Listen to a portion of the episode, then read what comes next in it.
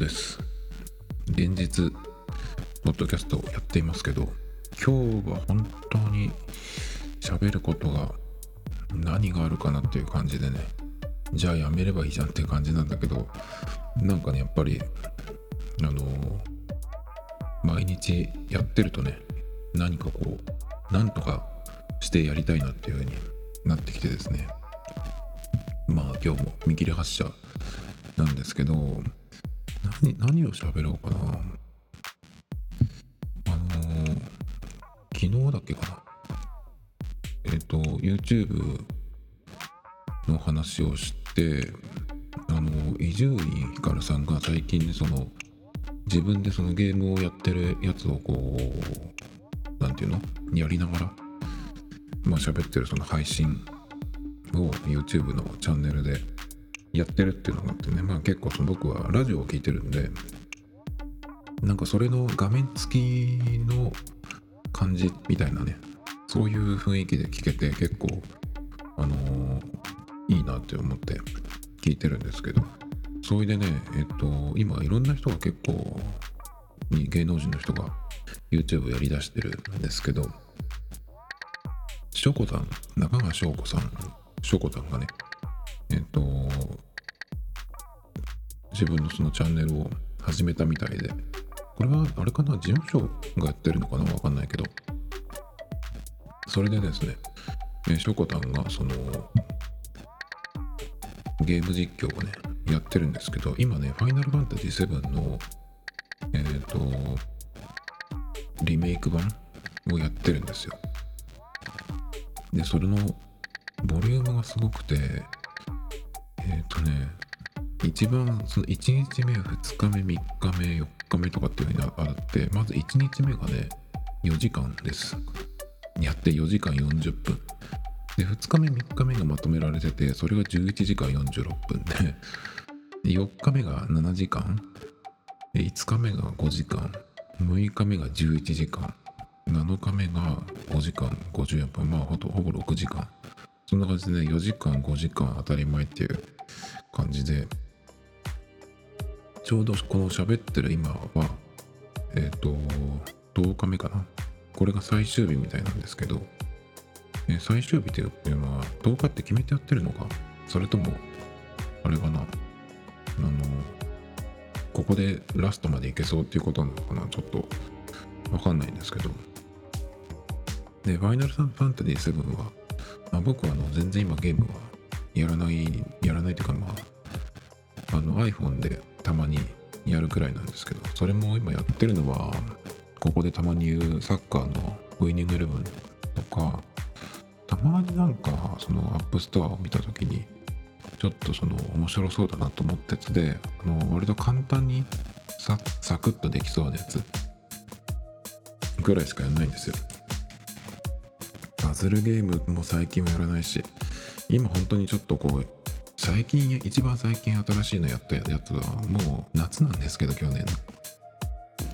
バスケのあのシュートをするだけだけってやつ。ボールをリングにポイポイ投げていくだけっていう。ようなやつを何種類かあってそれをこうちょっとやってたくらい。あとねあれが面白かった。あの大砲を撃って城を壊す崩すっていうのがあるんだけどその大砲の弾の数が決まっててその、えー、弾の数内でその砦と城をぶっ壊すっていうやつがあってですね。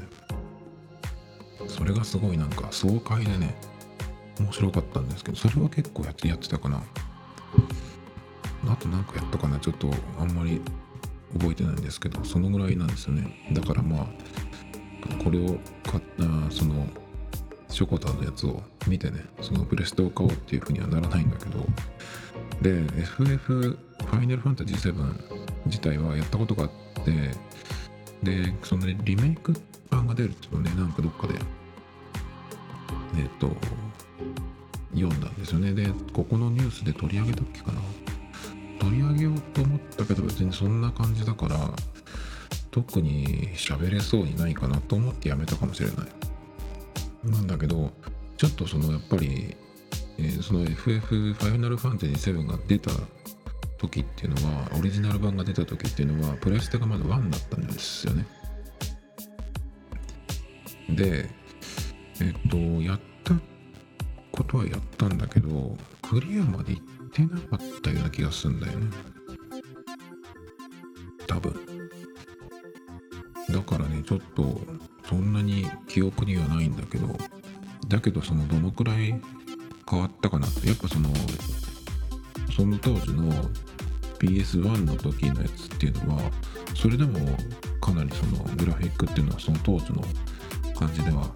すごいなっていう記憶はあるんですけど結構そのメインのところっていうのはキャラクターがちょっとこう2頭身3頭身ぐらいのちょっとこうデフォルメされた感じになってたりとかしてまあそれは多分容量の関係とかでそういう風にせざるを得なかったみたいな感じじゃないかなと思うんですけど昔のファミコンとかもそうじゃないですか。その例えばドラクエとかでもパッケージにはあの鳥山明のね絵が描いてあるんだけどその画面のやつっていうのはその鳥山明の絵が動くわけじゃないじゃないですか。それはその再現するのは無理なので昔のファミコンとかでは。プレステ1とかでも結構そういうそこまでリアルな感じはできなかったんじゃないかなと思うんだけど。だからどのくらいどういう風になったのかなっていう。でしかもねそのファイナルファンタジーの7のリメイク版っていうのが今出てるやつっていうのがそのオリジナルのやつのストーリー全部じゃなくて途中までなんですよね。あこれ喋ったかな多分。えっ、ー、と最初のところでミッドガルっていうなんかその暗いね街がその舞台なんですけどそこからあの出るっていうね脱出するところまでが今出てる「ファイナルファンタジー7」のリメイク版の内容ボリュームっていう感じで。だけど結構その付け足されてる部分もあったりするみたいな感じで。ねでさっきのショコタンのえっともうすでにアップされてる動画ですね、まあ、4時間超え当たり前11時間7時間とかっていうふうにあるんで、まあ、それぐらいのボリューム。まあだからそのストーリーをそのまま追ってる追ってやってるのかまあ本当にだからずっとそのノーカットで、まあ、ショコタンがそのいろんな、まあ、遊びながらやってるっていう感じなのかちょっとわかんないんですけどまだちょっとしか見てないです。僕1日目のちょっとしか見てないんですけど。でねえっ、ー、とパッと見た印象やっぱその絵はすごいなっていうのとまずねちょっと僕ファイナルファンタジーに関してはもういつ頃からかわかんないけどちょっとこう見方がね変わってしまったというかそれはねファイナルファンタジーは今どういうふうにこう捉えてるかというかっていうのはですねあのいつ頃かなちょっとわかんないんだけどもあの歌舞伎町ファンタジーっていうあの感じにちょっと思ってまして登場人物が歌舞伎町のホストの人がこう出てくる、えー、ホストの人がえっ、ー、と普段とね違う同じ髪型はいつものそのお店に出る時の髪型だけどちょっと衣装がねえ剣とかね武器を持ってて魔法も使えてあのなんかこう召喚中召喚できたりとかね。そういう感じ。その歌舞伎町ホストファンタジーっていう風にねもうそういう風に見えてきちゃって。いつ頃ですかね。だからこれのそのファイナルファンタジー7の主人公のクラウドっていうキャラクターがいるんですけどクラウドみたいな頭をした髪型をしたホストの人がいっぱい出てきた時代がいつ頃？あれリーマンショックの頃？ちょっとわかんないけどギャル男とかがそうっていう言葉が出てきた頃ですかね。マルキューメンズとかができた頃？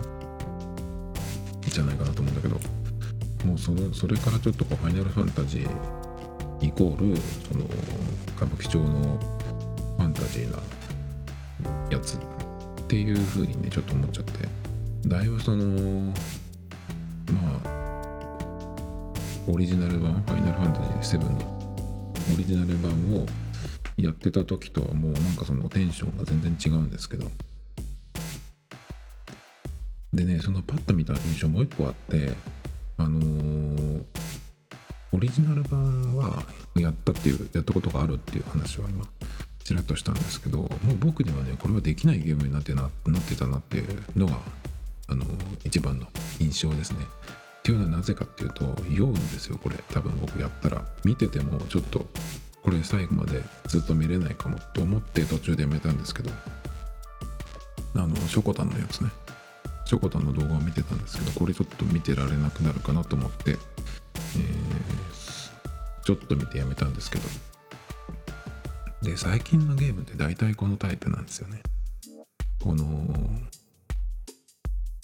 画面というかその視界がぐるぐる動く忙しくこうぐるぐるあの動く感じね。で画面そのものがそのキャラクターがこう出てなくて画面そのものがこう自分の視界みたいになってるゲームとかも結構多くてフォートナイトとかもそうですよね。あと今週初めて知ってそれってどういうゲームなんだろうと思って調べたやつがあってデッドバイデイライトっていうのがあるんですけどこれも割とその、えー、フォートナイト系の画面でこうぐるぐる動くやつで。でフォートナイトよりはえっ、ともうちょっとこうダークな世界なんですけど。あとね最近なんだっけな。ちょっとえー、iPhone 系のゲームで一瞬やってみようかなと思ったのがねあのスナイパーのゲームがあるんですけど遠くからこう離れてこう凶悪犯みたいなやつの子を撃ち抜いていくっていうようなね結構描写は恐ろしい感じのゲームなんですけどなかなかやってみると面白いんですけどまあこうスコープで見てこうぐるぐるぐるぐる見てまた引いてとかってやってるとやっぱちょっと僕には無理っぽくってすぐやめたんですけどやっぱりねちょっとこういうゲームが最近多すぎてちょっとできないですね。だからね龍が如くとかもできないしかなり遡るとグランドセフトオートっていうギャングのゲームがあってですね。それをやった時に初めてやった時にあの3分でギブアップしました。もうこれ絶対無理だっていう感じでやめたんですけどだからそれ以来ねこれ系のゲームっていうのは僕にはできないなと。思ってるんですけど最近そのこう出てるゲームとかで何ていうのかなこう有名というかになるやつって割とこれ系ですね。アクション系のゲームっていうのは。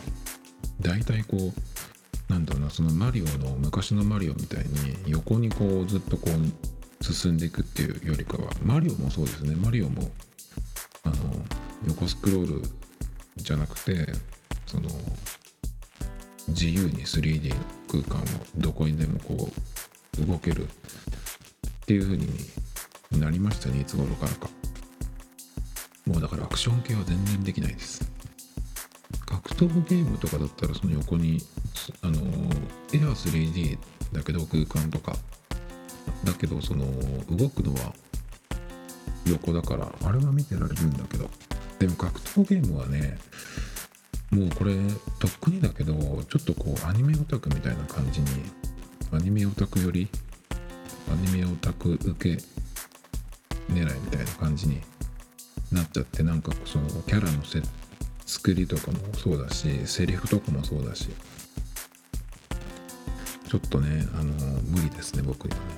だから本当にうん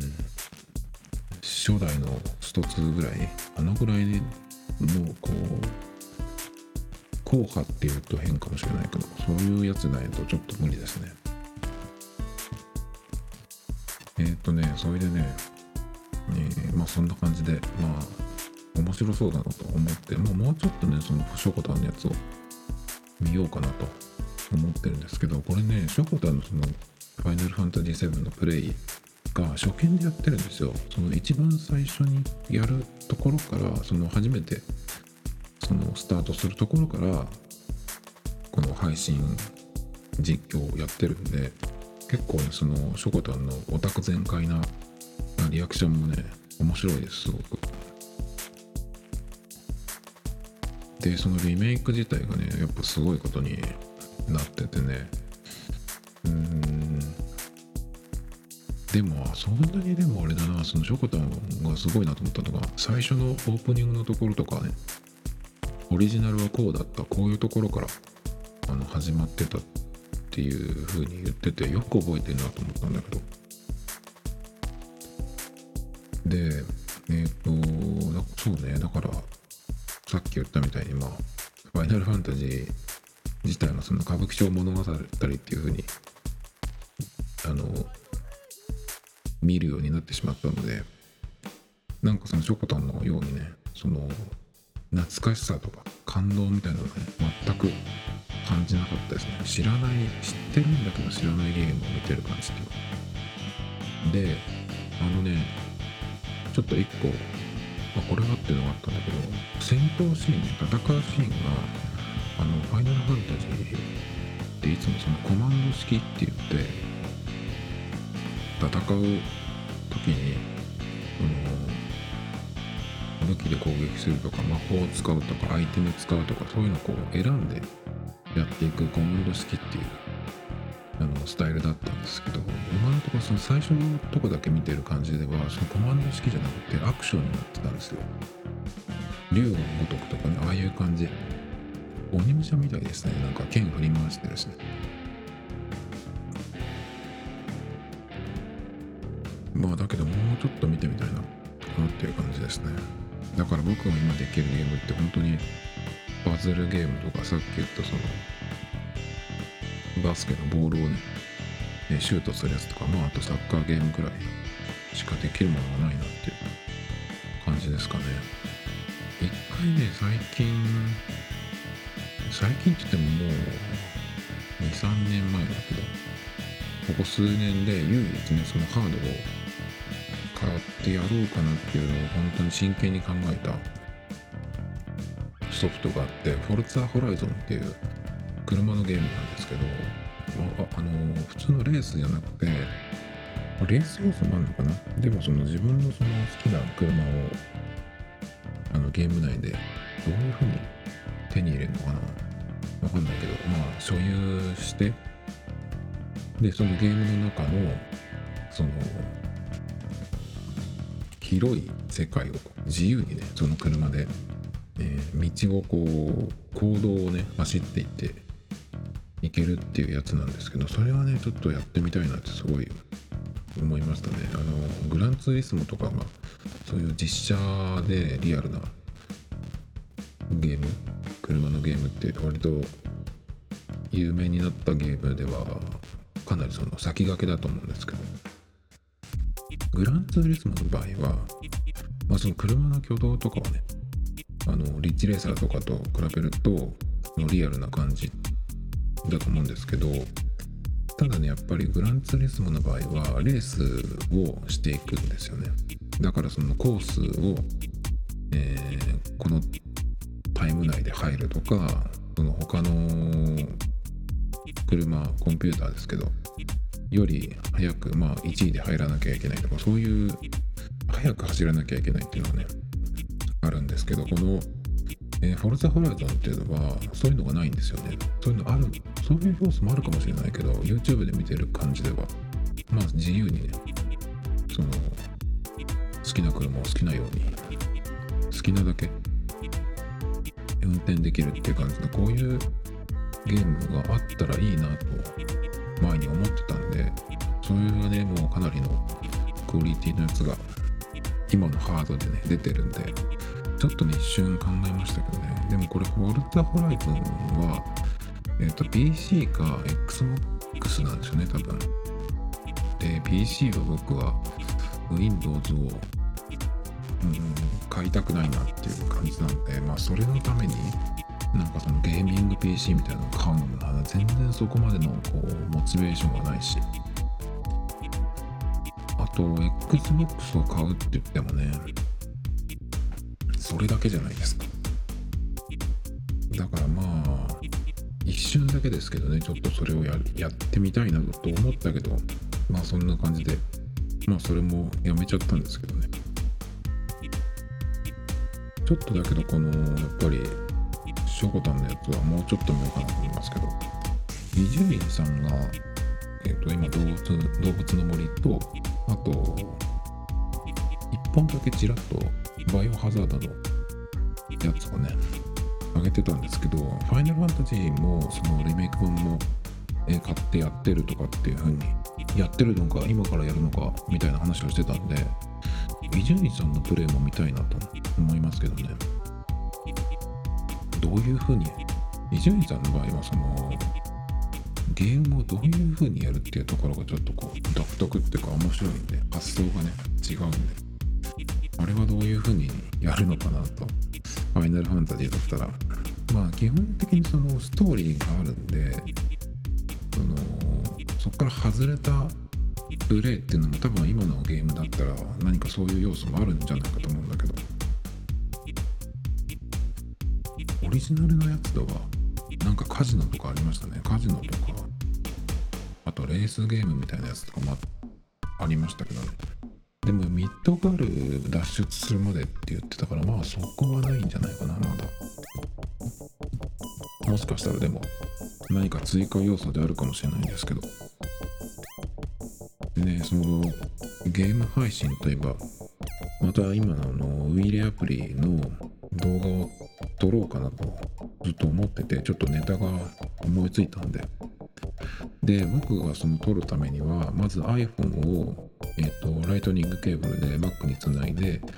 それでクイックタイムっていうソフトが Mac の中に入ってるんですけどそれを立ち上げて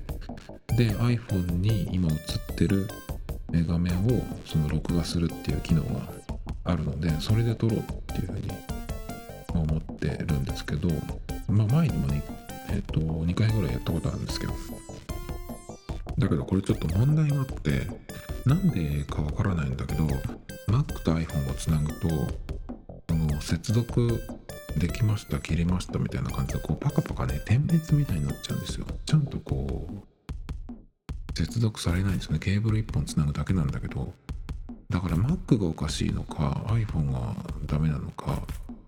ちょっとわからないんですね。もし Mac の USB のそのポートがダメだったとしたらうんと他のものもつながらないじゃないですか。多分ね。だけどこの今喋ってるマイクもつながるし MIDI キーボードもつながるのでそのポートがおかしいっていうふうには思えないんですけど。だからもしかしたらそのライトニングの方とか思うんだけど充電はちゃんとできるし、えー今使ってるマイクはライトニング接続もできるので、えー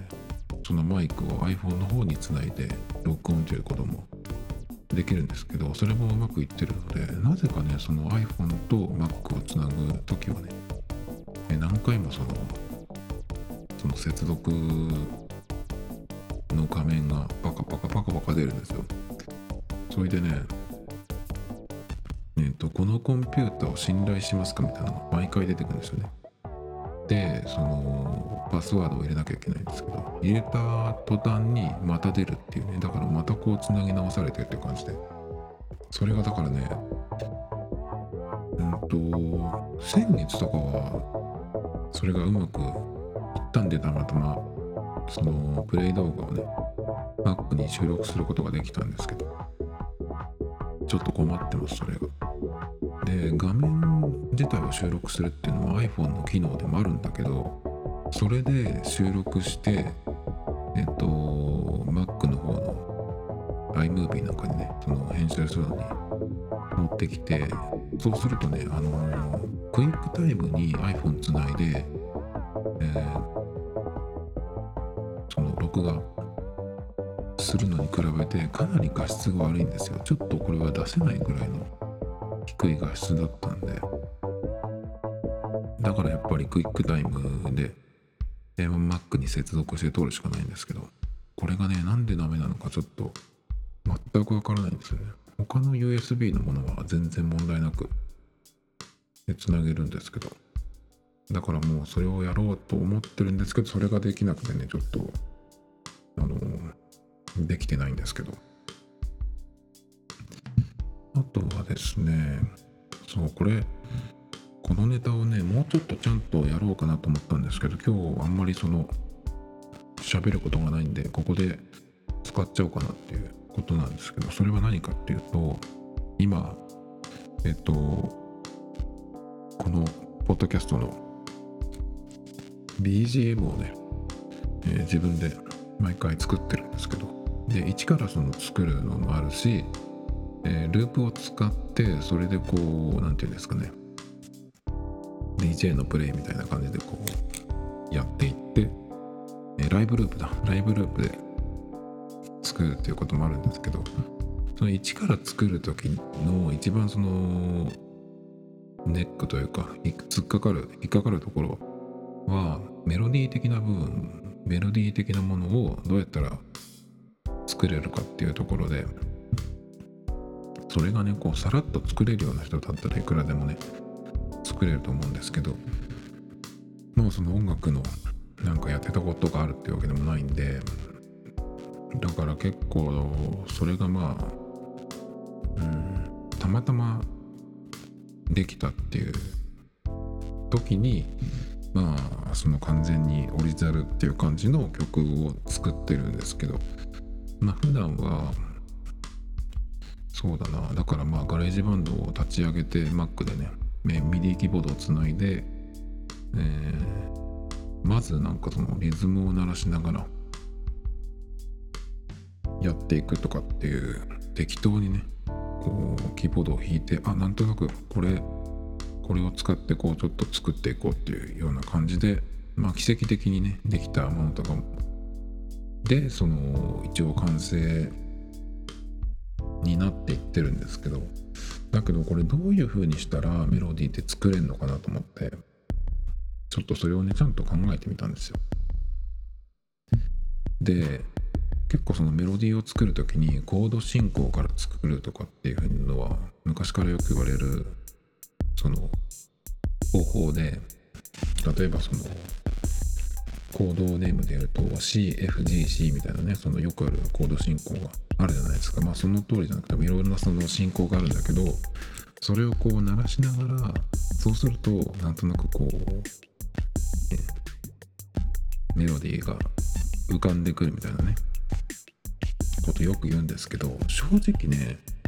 そんなので作れないです。あのど素人は。あのギター弾く人とかで、まあ、コードをねいろいろこう抑えられるようになってくる人だとでそれを押さあの鳴らしながらなんていうのかなこう鼻歌でそのコードの上に乗せていくっていうような感じじゃないかなと思うんだけど割とだから昔からある作曲方法の一つだと思うんですけど特にそのなんていうのポップミュージックとかはそうだと思うんだけどでもまずコードを鳴らすっていうところがギターとかキーボードを自由に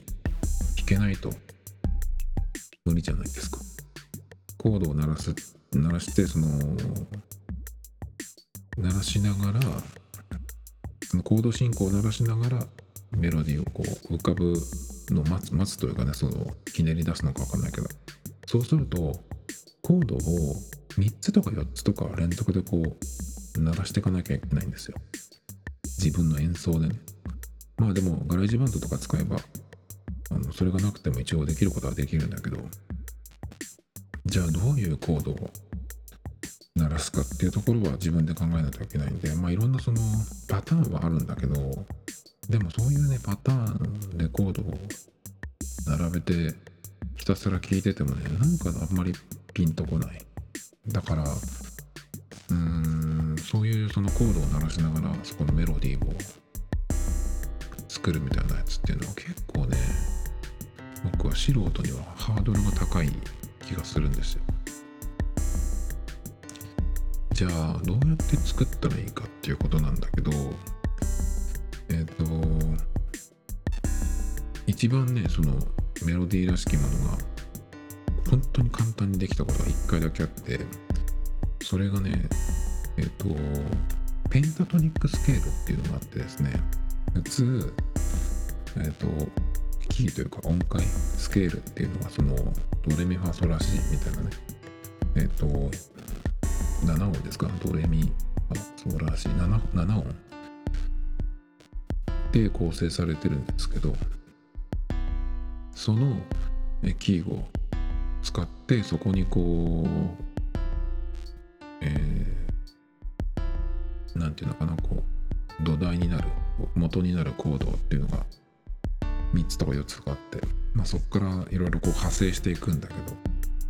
えー、大体はそのスケールっていうのは7音なんだけど5音階っていうペンタトニックスケールっていうのがあるんですよね。でそれに、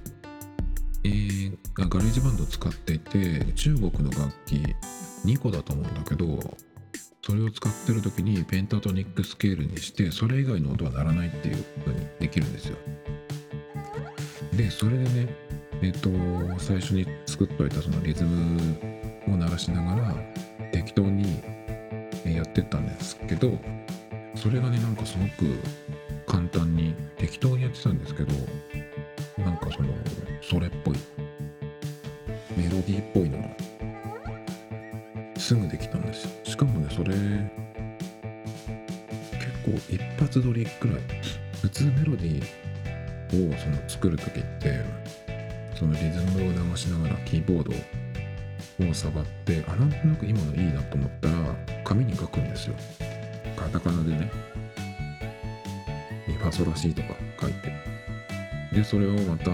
んとこう入れていって最後のこうクオンタイズって言ってしっかりこう拍に合わせる調節するっていうのをやって、まあ、できていくんですけどそのペンタトニックのスケールを使った時はあの紙に書かずあこれこの感じでいけるなっていう感じで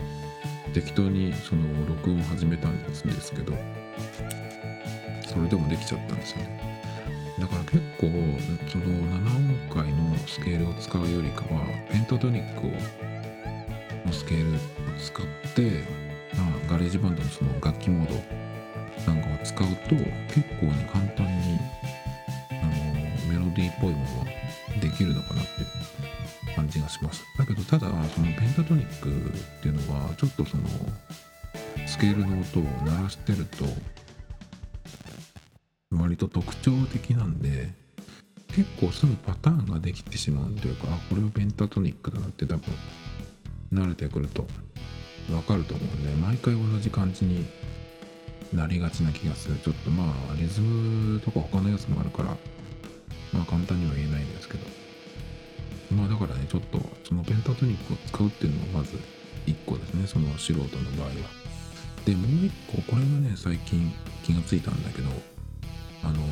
リズムから作るっていうリズムから作るっていうのはそのドラムのパターンとかそこを作るって意味じゃなくてメロディーに関してだけえっと自分でまずねそのメロディーどういうリズムのメロディーにするかっていうのを考えるんですよ。えどういうことかっていうとまず例えばリズムでその一番単純なやつっていうのは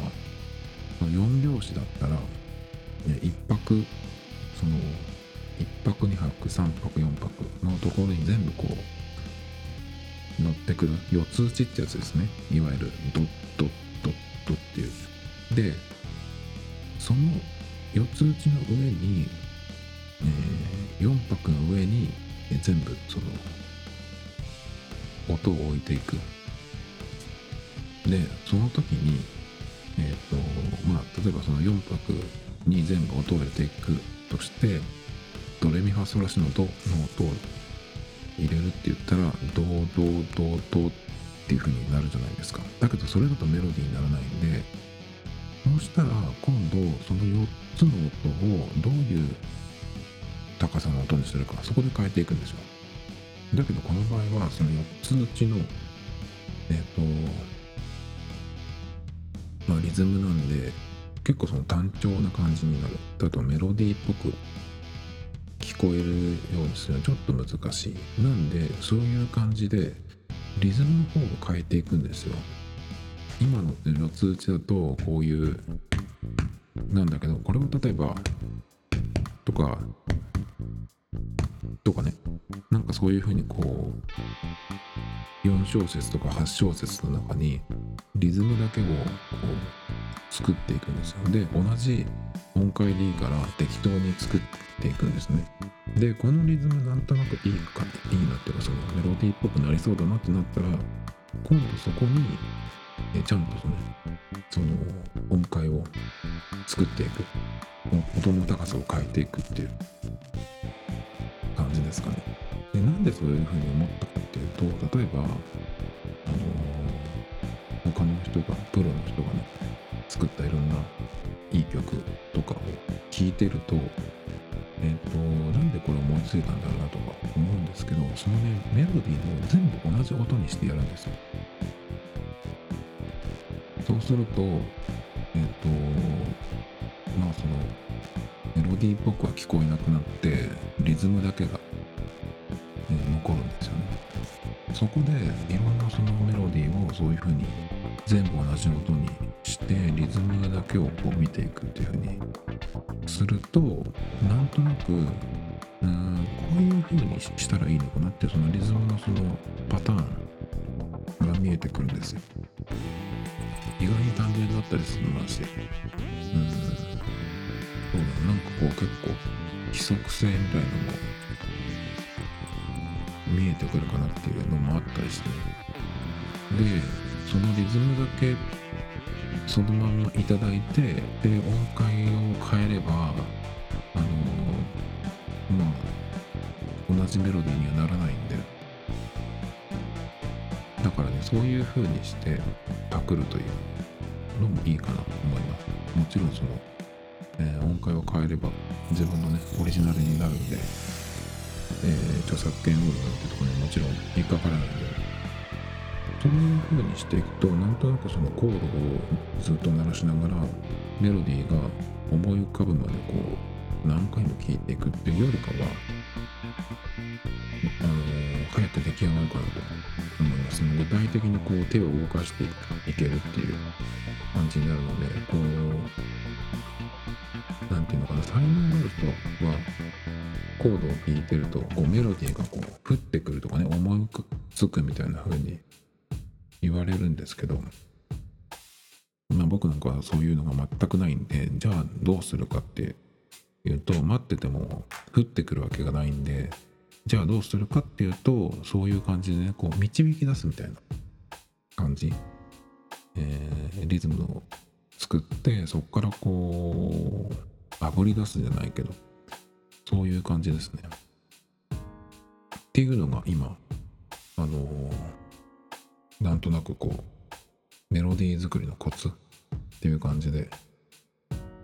えー思いついたことですかね。あとはね、コードを鳴らすときに、コードをこう、ま、3, 3音なり4音なりをまとめてジャーンって鳴らすんじゃなくて、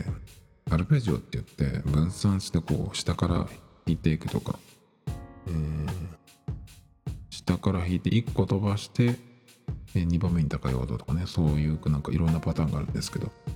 あと GarageBand とか使ってると、そのアルペジオで弾く、自動的に弾いてくれるっていう、そのモードというかね、機能もあったりするんで。で、それが結構そのメロディーっぽく聞こえたりするのもあります。それとかね、そのコードをアルペジオで鳴らしていると、その上にこう、何か適当に音を乗っけていくと、なんとなくちょっとこう、歌っぽい雰囲気にになったりとかね、するんで、まあそれも一個ですね。でも本当難しいですね。あのーガレージバンドに作りかけの曲が何曲かあって今日なんかもそのうちの2曲ぐらいをまあ適当に仕上げたんですけど。やっぱりねこそこの途中から何かをこう特にメロディー的なものを作っていくっていうのがすごいなんか難しくて。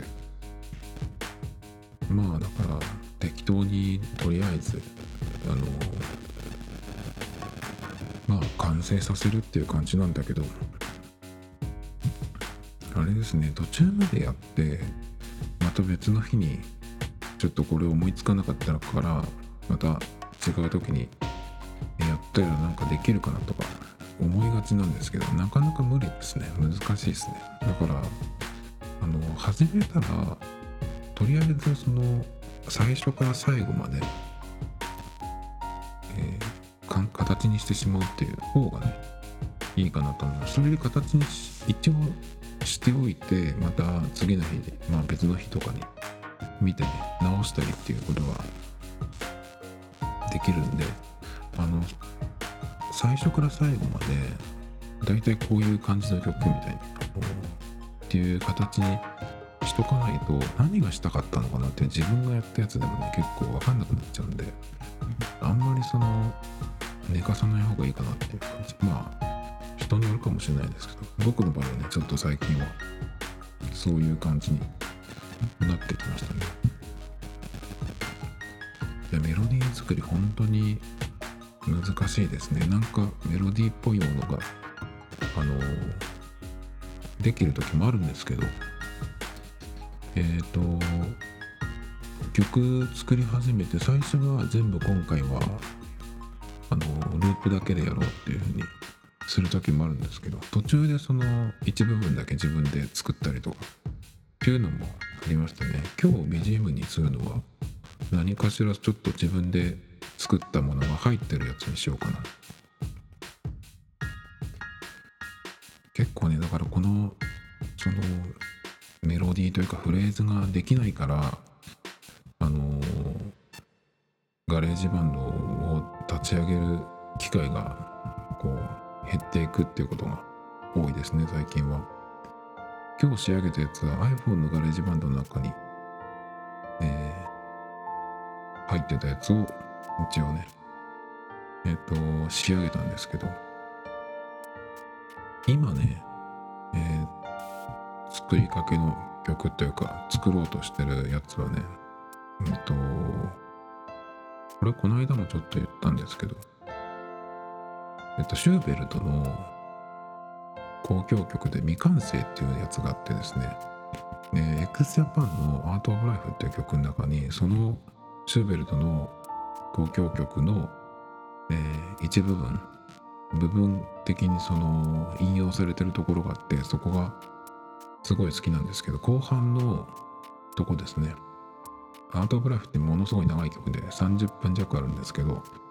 えー、途中にね10分ぐらい YOSHIKI のピアノソロがあってでそれが終わってからですね。終わってからのギターソロのところがそのシューベルトの曲が引用されてるんですけどその部分を MIDI ファイルでね最近見つけたんでそれをなんとかしてこうねじ込んでね30分ぐらいの曲を無理やり、ね、作ろうと思ってるんですけどでも全く思いつかないですね。何を何をしたらいいかって。とりあえずだからこう音をどんどんこう出していくっていうか手が動かせる状態にしないと全然進まなくなっちゃうんでそのなんかきっかけというかねそういうのをなんか自分なりに見つけられると曲作り早くなるような気がするんですけど本当に最近はなんか遅くなって前にループで作ってる時とかは毎日何かしら毎日曲作ってこうやって喋って両方作ってすぐそれを、えー、何？合わせて BGM にして出してたんですけど最近はまあ作った曲がま100曲以上になったっていうのもあるしあとライブループのえ BGM もできてるんでまあ新しく作んなくてもいいんですけどやっぱりちょっと自分がねちょっと飽きてきちゃうんでなるべく新しいものを作ろうと思うんですけど昨日昨日とかも作ったんですよ。2曲ぐらい。なんですけどまあちょっと短い曲だったんであのそれを2つ使ってえっ、ー、と昨日の分にしちゃったんですね。だから2曲作ったんだけどもうないっていうね新しい出してない曲が。っていう感じで。今まあ時間もあるんでね何かしらちょっとこう曲がもうちょっと作れるようになりたいなと思ってます Tomito Times Podcast This program was broadcasted you Anchor FM